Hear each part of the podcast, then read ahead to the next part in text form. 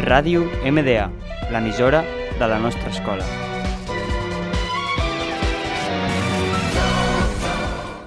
Hola, benvinguts al nostre programa sobre el cinema, Cinemania.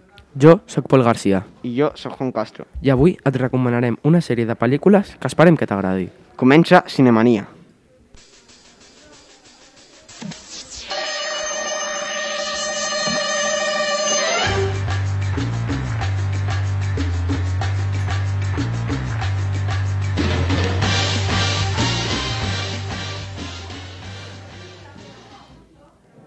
Comencem amb les nostres pel·lícules.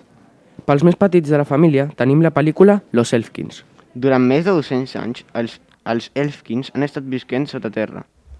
Un dia, Elfie, Kip i Book decideixen pujar a la superfície de la Terra i es fan amics d'Anteo, un xef pastisser una mica rondinaire, que li recordarà a ella i a tots els Elfkins el seu veritable propòsit en la vida, ajudar els altres. Ara canviem el gènere de, a comèdia.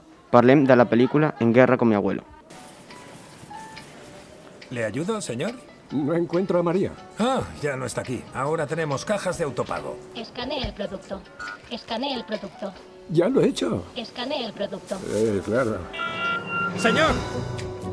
Esto no puede seguir así, papá. No me meterás en una residencia. Vale, ¿y si te llevo a casa? El jove Peter es veu obligat a abandonar la seva habitació quan el seu avi, representat per Robert De Niro, recentment enviudat, es muda a casa seva. Amb l'ajuda dels seus amics, Peter declara la guerra al seu avi per fer-li abandonar l'habitació. Però Ed és un tossut i no va posar-se'l gens fàcil.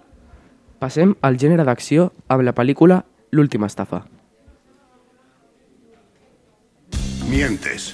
No, te juro que no miento. Vale, bueno, miento un poquito, pero voy a conseguir tu dinero, te lo prometo. Te doy 72 horas. Si no lo traes, te estrangulo. Disculpe, señor Pierce, siento molestarle. ¿Me daría su autógrafo?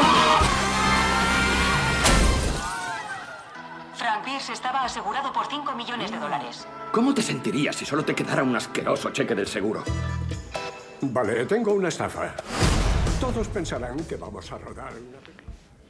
Després dels últims fracassos cinematogràfics, el productor hollywoodià Max Barber està en deute amb Reggie Fontaine, el cap de la màfia. Desesperat i amb la seva vida en joc, Max decideix produir una nova pel·lícula amb escenes d'acció del risc per tal de provocar la mort del protagonista i cobrar així l'assegurança. L'actor escollit és Duke Montana, una vella estrella deprimida amb problemes amb la beguda, el blanc perfecte per als plans de Max. Els dies passen i, malgrat, malgrat tots els seus intents per acabar amb Duke, Max no aconsegueix el seu propòsit. 38 anys després, torna una de les pel·lícules més famoses i reconegudes a nivell mundial, Et l'extraterrestre.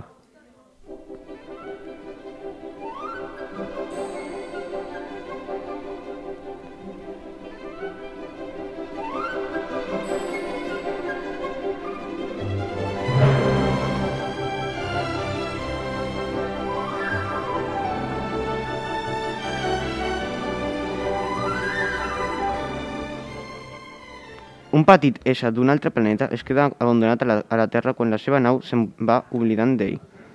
Té por, està completament sol, però es farà amic d'un nen que l'amaga a casa seva. El nen i els seus germans intentaran trobar la manera que el petit extraterrestre torni al seu planeta abans que els científics i la policia el trobin. Una altra pel·lícula que torna a la carterera és Gladi- Gladiator.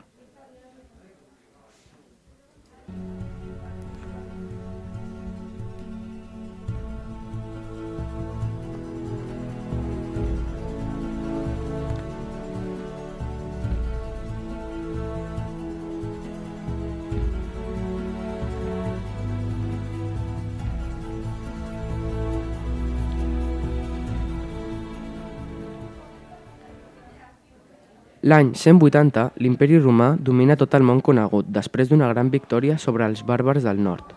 L'ancià emperador Marc Aureli decideix transferir el poder a Màxim, brau general dels seus exèrcits i home d'indestructible llei- lleialtat a l'imperi.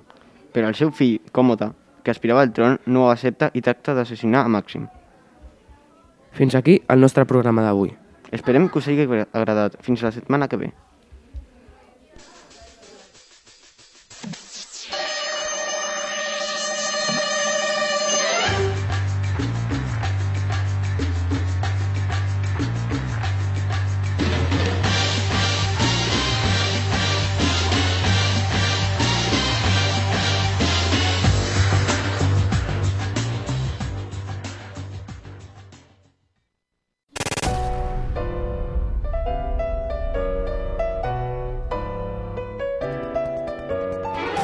Ràdio MDA, l'emissora de la nostra escola.